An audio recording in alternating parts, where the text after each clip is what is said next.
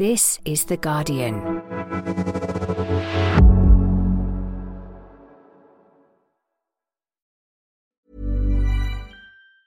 When you're ready to pop the question, the last thing you want to do is second guess the ring. At Bluenile.com, you can design a one of a kind ring with the ease and convenience of shopping online. Choose your diamond and setting. When you find the one, you'll get it delivered right to your door. Go to Bluenile.com and use promo code LISTEN to get $50 off your purchase of $500 or more. That's code LISTEN at Bluenile.com for $50 off your purchase. Bluenile.com code LISTEN.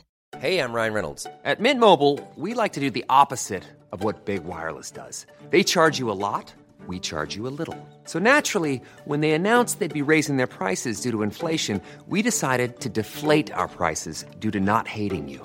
That's right. We're cutting the price of Mint Unlimited from $30 a month to just $15 a month. Give it a try at mintmobile.com slash switch. $45 upfront for three months plus taxes and fees. Promo rate for new customers for limited time. Unlimited more than 40 gigabytes per month. Slows. Full terms at mintmobile.com.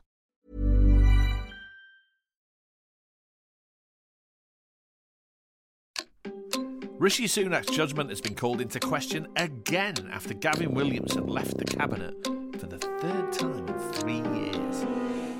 record, I did not know about any of the specific concerns. But that kind of political soap opera looks even more irrelevant this week. Global leaders have gathered in Sharm el Sheikh to once again talk about the climate emergency. We are on a highway to climate hell with our foot still on the accelerator. And activists in the UK are increasing their demands for climate action. My name is Louise. I'm 24 years old. And I'm here. I'm here because I don't have a future. How seriously is number 10 taking the most pressing issue ever to face humanity? Not enough. Rishi Sunak flip flopped over whether he'd even attend the summit. What message does that send? I'm John Harris, and you're listening to Politics Weekly UK for The Guardian. Joining me today to discuss all of this are Labour's Shadow Minister for Climate Change and Net Zero, Ed Miliband, and The Guardian's Gabby Hinsliff. Hello to you both. Hello. Hello, John. Hello, John. Hello, Gabby. Hello. Um, our focus is going to be on the climate crisis today, but we can't ignore the mess that is the resignation of Gavin Williamson, Sir Gavin Williamson. Familiar to us all, perhaps, as a former Chief Whip, then Defence Secretary until he was sacked by Theresa May for leaking, then the Education Secretary, who became notorious for cocking up A level results and was replaced again, and he's resigned this time as Cabinet Secretary to Rishi Sunak after allegations of bullying. The Guardian's Pippa Crerar reported on Monday that a civil servant said that Williamson had told them to slit your throat.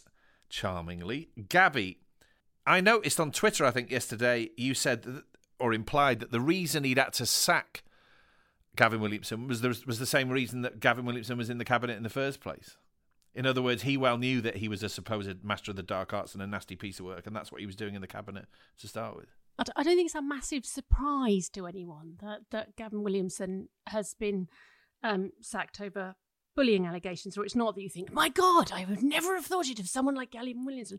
You know, it is something he was known for. It's the point of having him in your government in a sort of minister without portfolio role is to have him there as an enforcer. So it's embarrassing to have lost a cabinet minister after only two weeks in office, even at the rate things are, you know, going lately. That is life coming at you quite fast. But it does trigger some questions about Rishi Sunak's judgment because this is an entirely foreseeable problem. Do you know what um, Gavin Williamson is like, Ed?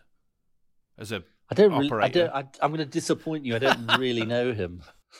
I'm sorry. I wish I could tell you tales of intrigue and sort of, you know, uh, but it sounds pretty terrible. It sounds pretty terrible. And do you think it says something powerful, potentially powerful anyway, about how Parliament and the whipping system and all that works and things that need to be talked about? I'm sure it does. I, I think I think there is something quite interesting, which is that I suspect 20 or 30 years ago, it would have been more likely people got away with this. You know, gradually Parliament is coming into the 21st century, I think, on some of this stuff. I mean, very gradually. But and I think it's really good that it's kind of like sends a message that this kind of behavior isn't some, oh, you know, rough and tumble or whatever. It's completely unacceptable. Um, let's move on to the main thing we're going to talk about today the climate emergency. Right now in Egypt, leaders from across the world are meeting to discuss the climate crisis at COP27, and you won't need me to tell you that the outlook looks pretty bleak. Um, it seems that at the moment we face a terrifying situation that is clearly getting worse and worse. Uh, and Britain's ruling politicians can't seem to decide if they're in the process or really whether they're sort of on the edge of it or outside it completely. And then I watch um, something which I think has sort of defined a large part of the political zeitgeist this week. It's not the first week it's happened. People from Just Stop Oil taking very, very direct action. And my instinctive reaction to what they're doing is that I'm in favour of it. To their credit, just Stop Oil are becoming a central part of the discourse around the climate crisis. So I wanted to speak to someone from Just Stop Oil today. Emma Brown is part of the Just Stop Oil campaign. This week, as anyone listening to this will know, Just Stop Oil have ratcheted up the pressure by bringing the M25 to a halt. Emma, hello, thank you for being here. Uh, hi, John. Thank you for having me on today. What's the intended message behind stopping the M25? we asked the government to sit down with us and agree to our demand. And unfortunately, they didn't do that. We gave them time to reply. They just ignore us as they ignore all of the pressing issues that we have facing Britain today and ordinary people. All we're asking for is that the UK government stop licensing new fossil fuel projects. It's ridiculous. It's 2022, and they have a plan to open over 100 new oil and gas facilities by 2025. This is just a death sentence because not only is it completely trashing any kind of net zero strategy, it's also giving a terrible message to the rest of the world that we can just continue these extraction that is going to literally kill everything that we love and cause death and suffering on an unimaginable scale. And I do not want to witness that. I'm 30 years old. I don't want to witness that. And that is why we're doing everything in our power to say that no, we are not going to consent to this in terms of making the change happen, which in the instance you're talking about is that the demand that these these um, licenses for gas and oil exploration exploration aren't granted. What's your sort of understanding of how the mechanism works? So how do we get to ju- from just stop oil disrupting everyday life to things changing? Do you have an do you have a vision of how that works? What's the sort of transmission between the protest action and then things changing? So I think it's it's raising the awareness of the issue. And even if people don't like what we're doing, more and more people are saying that they support the demand. And it's putting the government in a very difficult position where they are jailing young people rather than take the action required on the climate. And we just need to reach some kind of social tipping point where we understand that this is unacceptable and all our lives are in danger from this negligence. What's your view of mainstream politics? I ask you that because COP27 is going on as we speak politicians talk about climate change. One of the loudest voices about climate change in politics is on this podcast today. Do you think mainstream politics makes a difference? Are you interested in mainstream politics? I think that um, it's failed us because we have these election cycles that are short term. Um, because the because lies spread faster than the truth, it has failed us. What I find incredible is that we have the solutions we have amazing people in engineering, in so many different fields. But unfortunately, we've concentrated power and who gets to spend the money and decide the policies um, in, a, in a few people's hands. And I know that there are good politicians, but unfortunately, it's just not working. And I think COP is an interesting example. Of course, it's so important that countries are working together, but Rishi Sunak doesn't need to go to COP to commit to no new fossil fuel licenses. He can just do that right now. It's a matter of domestic policy. Ed, I don't know whether you want to ask Emma a question or or or respond to some of what she said. I mean, look, I can hear the passion in Emma's voice, and I am committed to no new fossil fuel licenses. I can hear what your motivation is, Emma. I, have just got to say, though, I really, really worry that you are alienating people, not not persuading them. I, I just got to say that to you. I mean, when I you know, and I was careful to read about the experiences of people, for example, on the M25, trying to get to their 93 year old dying relative or, you know, a, a, funeral and they can't get there. I don't think that's persuading people. I mean, look, I, I understand where you're coming from, but, you know, the, the, and I understand the desperation, but I think. I think you've got to think: Are we are we getting more people to our cause as a result of this? You know, and, and the problem is, you see, there are people on the right of politics who want to make this a sort of culture war and who want to say, oh, well, this is just simply about people saying you can't drive anymore or whatever. And obviously, it's not, you know, tackling the climate crisis isn't about that. But I just say to Ed, what, what do you expect us to do with citizens then? Like, I appreciate the, I heard that the net, the net zero strategy for, for energy, and it is basically our demand. It's no new fossil fuel licenses and a, a decarbonized energy system by 2030, which is exactly what we're demanding. But are we supposed to wait for the next two years? We don't have time to wait. What are we supposed to do? Because the, the traditional methods haven't worked. Okay, and what Okay, is, but come hang on, on Ed, what's, she, what's Emma I'm supposed not, to do? I'm I'm not just saying just elect a Labour government. I mean, I do want to elect a Labour government, obviously, and I think that's vital. But think about the pupil climate strikers. They drew attention to the issue. They were taking time off school. Some people didn't like that. It raised the issue. It was a big deal, but it it didn't have the kind of negative effect. You know, profile on its own. Yes, there's reporting of Just Stop Oil, but profile on its own doesn't doesn't kind of get you there. You've got to think, well, profile and what? What kind of profile? At the moment, the profile today is the fact that a motorcyclist, a police motorcyclist, has apparently been injured. Uh, you know, there's questions about ambulances and fire engines. You say you don't stop ambulances and fire engines. I understand that, but inevitably, if there are roadblocks, it is going to potentially delay ambulances and fire engines. So, my appeal to you is, you know, think about not just profile but impact. But listen, listen, Ed, Extinction Rebellion prompted a net zero strategy and the UK government to declare a climate emergency and therefore governments all around the world to do so. It works. At the time, it's unpopular, but then it works. I think that the Labour Party need to decide which side they're on. Are you on the side of the nurses? Are you on the side of the railway workers and the striking workers? Because they're causing disruption. They're causing eh, short-term disruption to people for long-term gain. Of course. The same, and this, that is the same as what we are doing. And I would say you need to decide which side that you're on because we cannot just sit and be bystanders on this issue because it's going to kill a lot of people. And I would also ask Ed if he's ever tried vegan bacon. Okay, I'm I'm actually got an idea, which is John John Gummer famously fed his daughter a beef burger, and I famously ate a bacon sandwich. So we've decided that we're going to go on an advertising campaign for vegan bacon and uh, meat meat alternatives. Okay.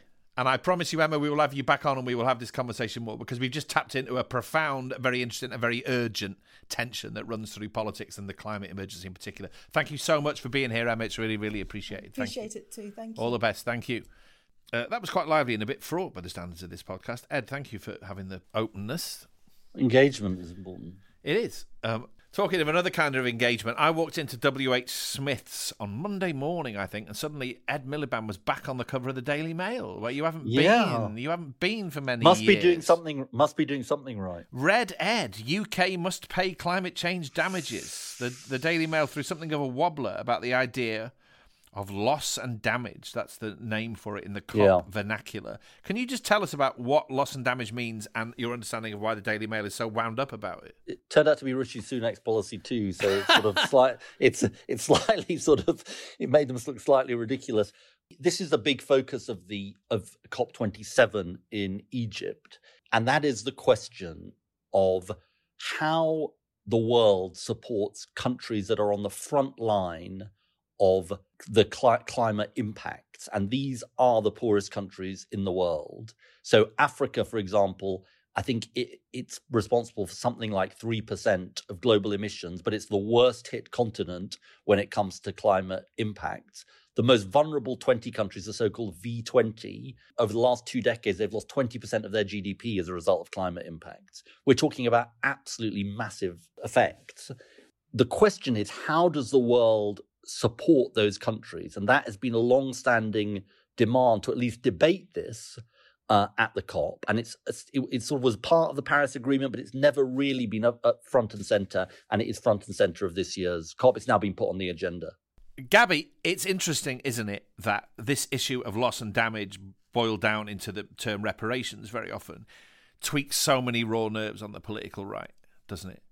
You're sort of you're into the foreign aid, the so-called foreign aid question well, it's, here it's as well two as things, questions I about think. climate. I mean, it's, one is an argument that you often hear with foreign aid on the right, which is, you know, oh, charity begins at home. You know, when money's scarce, should we be sending it abroad or whatever? You know, that's that's a sort of very old and familiar argument in terms of overseas aid. But I think there's also something, and it is there in the word reparations, which I know a lot of people don't like used about this subject, further term loss and damage. because it infers as with reparations for slavery, it's asking us to consider in the West that we have done something bad, you know, for which we then have a moral responsibility to try and try and make up. And that i think is what the right finds really hard to swallow. You get this argument now that's kind of oh so oh so we're supposed to apologize for the industrial revolution. Now are we uh, no that's not what anyone's asking for. We're talking about one just a very practical problem which is countries that cannot afford to deal with the impacts of climate change are right on the sharp end of it. And secondly yeah there is an issue actually about you know particularly in the last 20 30 years once we did know the connection between what we were doing and what was happening to the climate. Yeah, I, to be honest, I do think there's a moral responsibility there. Ed, I don't, I don't know whether we can talk about the loss and damage and so-called reparation issue sort of briskly, but but one sort of point we probably can deal with relatively briefly is it's not like this is about Jeremy Hunt standing there on November the seventeenth and saying, "I am now sending twenty billion pounds of taxpayers' money exactly. to the developing world." Right? This is a much more subtle and nuanced set of conversations about finance arrangements involving private banking and all of that. Right? It, yeah, exactly right. And actually, uh, Mia Mottley from Barbados, Prime Minister of Barbados, she has been leading the charge to say we've got to reform, reform um, the so-called the, the, international institutions like the World Bank and the IMF because what these you know what these countries face, John, is they face this combination of massive climate impacts and massive debt burdens together. I mean, and they've also faced COVID, and that is just you know unsupportable. Um, and what she's been saying is look, we've got to reform the way these international institutions work because there is money available in these international institutions. You know, you've got to find a way of mobilizing their finance to help these countries through, and it's partly about debt forgiveness, partly about um, other for, other sources of finance from these institutions. In a sense, I think lots of the people in vulnerable countries say, you don't need to get into the issue of reparations. Just think about what's happening now.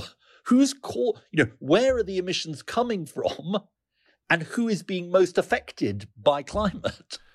Okay, let's pause here for a minute. After the break, we'll look at why the political right love to make the climate crisis a culture war issue.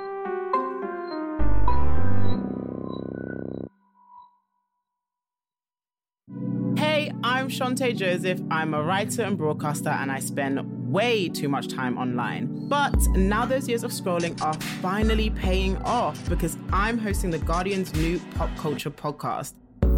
In each episode, I'm going to get under the skin of the week's biggest stories. If you love pop culture and want to get into how it's shaping and impacting our lives, then you should join me every Thursday. Listen wherever you get your podcasts. Out now.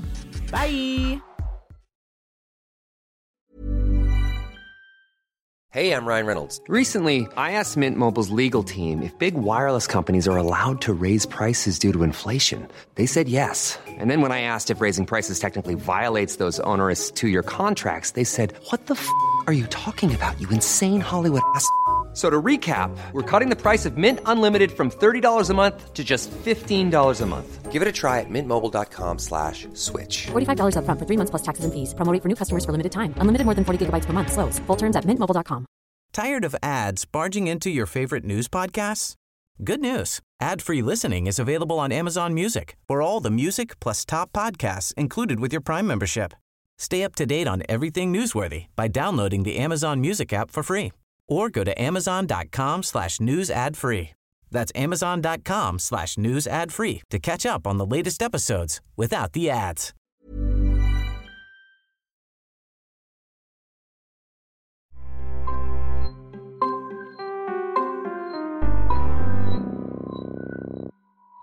Let's talk about the politics of the climate emergency, particularly in a British context. Now, we all know across Europe, if not the world, for some reason, a lot of modern right wing politicians, particularly those concentrated on the sort of populist right, have turned the cold hard facts of climate change, or rather the rejection of them, into a deeply ideological issue. And you, we see that in Britain um, in the sense that while uh, Rishi Sunak and his ministers aren't denying the climate emergency, um, our prime minister certainly flip flopped over over whether even or not to go to the COP27 summit.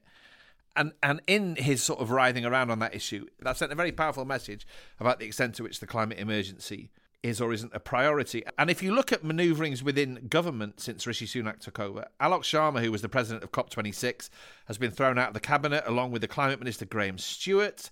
Cabinet committees are worth looking at where policy arguments are thrashed out. Under Boris Johnson, there were two cabinet committees dedicated to climate. But now net zero has been rolled into a committee on domestic and economic affairs. So things are going on here. Gabby, there has been a shift, has there not? There's, there's an awful lot to unpack there. So just to go back to the beginning, I think I'd separate two things out. One is a on. very ideological argument, which is not a Sunak argument or not that part of government's argument at all, but a very ideological argument that you hear from sort of ERG right wing types, which is generally almost like climate's become for them, you know, once Brexit was done, climate became their next big recruiting sergeant. And their objection to net zero is very much don't tell me what to do. Don't tell me I can't drive or fly or eat red meat or whatever. That is not what you're seeing from Sunak. The good news is he's not Liz Truss, for whom I think, you know, net zero just came in under enemies of growth and things that she didn't like and things that she thought restricted, you know, personal liberties and she was actively hostile to. I think what Sunak is, is focused on the thing that he regards as his political priority, and that is Tory voters' political priority if you look at polls, which is cost of living crisis, probably followed by immigration after that, and climate change becomes like a fourth or fifth sort of order thing after that. And so for government, it's not something that's constantly at the top of their minds. The machinations within government, Alok Sharma's not in cabinet. Yeah, okay, but you know, that's not hugely surprising as we're handing he was there because he was he was um, president of COP26, and we're handing over the presidency now. So I'm not surprised that he's not there. I would, you know, it's it's probably better to have Grant Shapps in cabinet as energy secretary than it was to have Jacob Rees-Mogg. Some of those personal developments are not, you know, are not sort of a big deal. Those two points aren't quite as distinct as you perhaps implied, in the sense that as a matter of party management, though, if you've got a large chunk of the of the of the parliamentary Conservative Party which is deeply sceptical about the idea of climate action, that that inevitably will exert a pull on Rishi Sunak. It does and that's exert what we're a pull, seeing. but I would say it probably exerts less of a pull than the fact that he is constantly obsessed with and drawn to other economic issues, and you're always going to come up against this. You know, climate is seen as not our immediate urgent priority, and that is, you know, that is a choice. That is an ideological choice. Ed, do you give Boris Johnson, or did you did you give Boris Johnson more credit when he made a fuss about about COP26 in Glasgow? And do you think that things have, have moved in a negative direction since he was around? I mean, that isn't necessarily saying he was Mr. Climate, but nonetheless, there's been a change. I think this is sort of mega interesting, actually, because um, I think Johnson turns out to be more of a convert than I would have given him credit for. But uh, he's obviously decided that in his post Premiership world, this is something he's going to keep going on about anti fracking and all that. But you know what I think is the most interesting thing of all about this whole episode is that Rishi Sunak went to COP. All of his instincts are he didn't want to go. He doesn't give a stuff about this issue, right? I've talked to people who knew him when he was in the Treasury. He doesn't care about this, right? He's not a denier, but he's not remotely interested. But he felt he had to go because there was such an out, there was such a sense of it was an old fashioned position not to go to COP, to say, I'm not interested in all this nonsense. I've got this phrase, which is, it's actually not originally my phrase. I think because I was thinking of Costa Rican president. It's cheaper now to save the world, save the planet, than to destroy it, because the price of renewables is like nine times less than the price of fossil fuels in Britain, and for ninety percent of the world, new renewables are cheaper than new fossil fuels, and so the whole let's do this just because it's ethical, ethically right, but it's more expensive thing has flipped. The upshot of that as well is that even if you're a devout fan of the supposed free market, that shouldn't represent any barrier to being an enthusiastic advocate of climate action. Now, that's the, that's the other thing that arises from what you just said. I mean, I don't think the free market on its own can really get to where we need to get to, but yes, in the sense of there are massive business opportunities here. There are massive big private sector opportunities here, definitely. Okay. Gabby, have you ever been to a COP summit? I was trying to think about that. No, I don't think I have. Honestly, they're great fun. I can tell this you. is what I was. Go- now, this is what I was going to ask you, um, Ed. You are going to COP twenty seven next week, yeah, aren't you? It bring, it bring back memories, like a lot of my career in politics. I actually, I actually went to what's called a pre-COP with Ed in Copenhagen in advance gosh, of I- that all those years ago. That's really Yeah, that is true. which is a sort of uh, or like an early sort of dress rehearsal for the for the actual main event. Yeah. Anyway, what will you be doing at COP twenty seven? What's it all about? What happens? Look, my purpose for going there is to build alliances with like minded countries, businesses, and civil society because we obviously want to be in government and to influence this debate in the right way. So, take for an example, we have this commitment, which we talked about earlier on with Emma, which is that in tw- by 2030, all of our power will come from uh, renewable and nuclear, so, so zero carbon sources. That's the Labour government commitment. We're the first major country in the world to do it, but there are other smaller countries that have committed to this. We're going to be, we're trying to build alliances with those like minded countries to kind of push things forward. So, I mean, to be a bit glass half empty about this and to state the bleeding obvious, we're clearly not where we need to be. You know, there is a trail of broken promises from Glasgow. We're heading for 2.8 degrees of global warming. We're not, we're not on track. We're not doing nothing. You know, countries have committed to net zero by 2050, lots of countries, but we're not where we need to be. Because in that context, of all the COPs I can recall, this is the one that people have said was well, just a talking shop. It's completely pointless. Greta Thunberg's not going. That's been held up as a great sort of symbolic indication of the fact that not a lot is happening here. You would argue, presumably, this is still a very, very important event, wouldn't you? I think it's an important event because given that this is the biggest issue the world faces, and given that you've got to solve it across 190 countries, the idea that you're, and, and we've got sort of, you know, seven years to halve global emissions and we're way off track, given those circumstances, to say, oh, well, we're just sort of not bothering this year, we'll let it go by. I mean, give me another, you know, give me another route to trying to do something about it. You know, my Chinese counterpart Xie Zhenhua is still the same person as was there when I was the climate change secretary. I will hopefully, I saw him at Glasgow. I will see him now. You know, the chance to sort of influence, even at the margins, to have a dialogue with the Chinese counterpart is just really, really important because, because you know, this is the this is the only global mechanism we've really got on this issue, imperfect as it is. Um, right, let's go back to the politics of all this internationally and domestically. Um, this has been sort of referenced a few times in the conversation so far. The political right, it seems to me, prospers now when it does prosper by telling people that the left is sort of bossy and judgmental and interfering. I mean, that's the essential premise of the so called culture wars. And I suppose the ultimate example of that view of the left in, in the eyes of politicians on the right very often is climate and climate action. In the views of politicians on the right, the, the same people who tell people use, to use the correct pronouns and are the same people who are telling people not to eat bacon sandwiches or drive their cars. You know, the political right now trade. I mean, lots of people have told me not to eat bacon sandwiches for other reasons. That's true. we know say, about the anyway. history. That might be the Daily Mail as well. Um, you know, the political right trades really on not being the left. Vote for me because I'm not them. And that really sits under um, this recurrent sense of hysteria and hostility that you see in right wing opinion to doing anything about the climate emergency. That brings us on then to another question, Gabby. How much do you think is the right's posturing on climate, and delay and denial, bluntly put, reflective of public opinion, or at least some of it? I mean, it is out there. It's not like millions of people don't broadly have those sorts of attitudes. They do. It is out there, but I think it's changing. You know, you now get solid majorities, kind of in the region of 50, 55%, saying government is not doing enough about climate change. People are pretty, you know, sold on that now. And, you know, the more they see the examples of it in everyday life, I think the more that becomes true. It's just what, what, when you ask what is the more that government should be doing, that's when, because that's when people want it to be. Ideally, something that's not disruptive of their lives or expensive or that they don't have to pay for. You know, and that that's where the sort of tricky bit comes in almost the biggest enemy now in a way is a sense of kind of apocalypse overload you the danger is i think that people just almost switch off there's only so much you can worry about any given time so what do you do then that's a really interesting question about the political story that you have to tell therefore because the reality of the issue is doom and nightmarish events, isn't it? It's it's it's mountains on fire and the prospect of awful floods in this country come February. Let alone what's just happened in Pakistan. So how how do you get round that and say, look, in all this carnage that you're seeing everywhere, there are opportunities. Ed looks very animated. Come on, Ed. What's the because answer? because we're in the better lives business. You see, look. I I always used to say, you know, Martin Luther King didn't say I have a nightmare. He said I have a dream. I mean, yes, we've got to talk about the um the dangers and truth telling and all of that.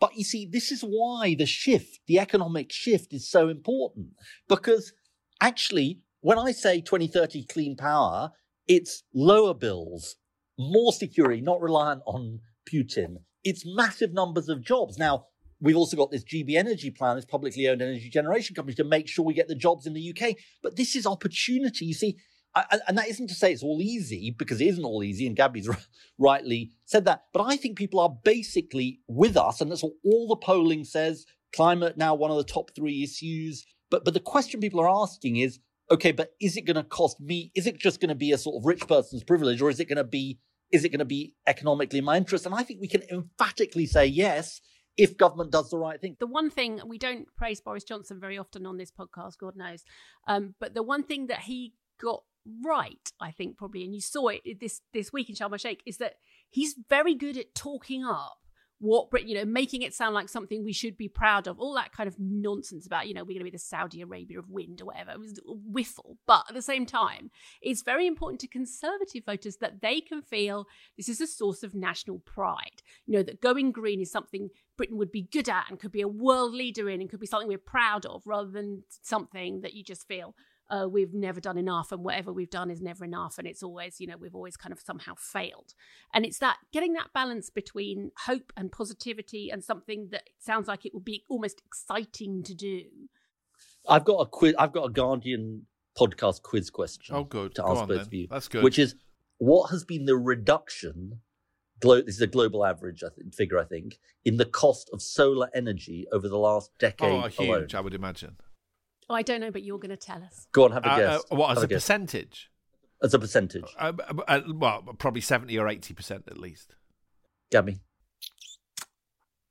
Oh i don't know. It's come down by more than 100% 89% see that was quite a good guess. See, 89%. You see, it's, it's like a tenth of what it was. And I mean, you know what is really interesting about this? And I don't want to sound just like a techno optimist, although I do actually rather ag- agree with Gabby about some of what Johnson used to say about this or sa- says about this, is if this cost reduction carries on and if the take up of renewables carries on going massively up, this will happen. The cost advantages of, of um, going green are going to get bigger and bigger. You see, this is the big actually reason for hope. Is that I'm really going to use a very technical, very Ed Miliband term, non-linearity. In other words, you think about you Go get- on, just- sell what do we want? Just Non-linear- sheer What do we want? clickbait. Non-linearity. When do we want it in the medium term? You know, the if you think about this, that we think about it's just a straight line in terms of take up of these things, but actually it won't be a straight line. It's like a sort of ski slope situation where you really go down very sharply in terms of emissions because suddenly countries all around the world are taking up these renewables. So I think there are real reasons for hope here. This is good. I thought this was this might be a hair shirt. Listen to this and feel profoundly bummed out sort of podcast, and it hasn't ended up like that, for which I'm profoundly grateful. I've just got one last question, which is that um, it seems to me that we've yet to see a, a, leading politician in a leadership position in the centre left party really say the basis of everything I'm going to do is the climate emergency, which is where this issue belongs. And then you would get elections largely defined by, by this huge existential threat to the world. We're not there yet. Au and I wonder, I would say. and I wonder, is the next election here going to feel like the first climate election? The second question is Do you foresee a time in the future where you and people like Emma will get on better and perhaps that, that sort of deep fracture within uh, the climate movement, broadly speaking, is sort of healed and that they feel better about mainstream politics and you feel better about them? Gabby, first of all, do you think do you think do you foresee this issue being much more foregrounded at the next UK election? Because it hasn't it hasn't been so far. much more foregrounded yes. I don't think it's ever going to be the single you know we everything starts from this the biggest world or you know order of whatever type thing. But if you look at you know the australian elections you know, climate was a huge issue in that. You know climate's become much more of an issue in us elections recently. It is going up and up and up the agenda. And will ed and, and louise ever go? Oh, i don't know. I mean it's it's up to them. But i think they both have the same aim in mind they just have very different strategies for getting there that's you know that's what politicians and activists do they do have different strategies for Yeah, but as Belinda Carlisle used to sing, Ed, we dream the same dreams, we want the same thing. she could be chanting non-linearity from the countries of Exactly, 25 exactly. before that was the week title of the. LP. Take it. Non-linearity was the title of the LP. Um, look on on the question of movements, they're always going to have different perspectives. I, I, I do, I'm just in all seriousness, I do worry about if if you think about what uh, what political opponents want to see, what people who are against this want to see, they would quite like Just Stop Oil doing what they're doing. I, I, I think. Well, suffragettes smashed windows all the way down Regent Street. You know, the ANC blew stuff up. It's not. It's not like this is a new thing on the progressive side of politics. Disruption and damage. Anyway, on the on the UK election question. On the UK election question, I think if you think about Keir Starmer's speech at the Labour Party conference, this was absolutely front and centre. And you know, I know from my discussions with him over many months on this that he really sees it as a big economic, a, a, a central part of his mission um, because it's the right thing to do. It's the future of the economy. So, you know, this will absolutely be in the foreground of our manifesto offer. And, and I don't say that because I, you know, care about it. I say that because it, I think it's it's a real passion of his to to what he wants to achieve as prime minister. Great. In unlikely circumstances, that may have been one of the most upbeat podcasts I have hosted so far. So thank you to you both, Gabby and Ed. I felt I had to lean against your natural instincts, John. It's good. I can be somewhat Eeyore-ish. You can be, so as I've said to you many times. Anyway, thank you to you and Gabby for joining us. Thanks. Thank you. Thank you for listening. I hope you enjoyed today's episode and are now walking away from listening to it with a profound spring in your step. If you did, make sure you subscribe to Politics Weekly UK wherever you get your podcasts, and even better, leave us a review, preferably a nice one. This episode was produced by Frankie Tobi. The music is by Axel Kacoutié, and the executive producers are Maz Ebtehaj and Nicole Jackson. This is The Guardian.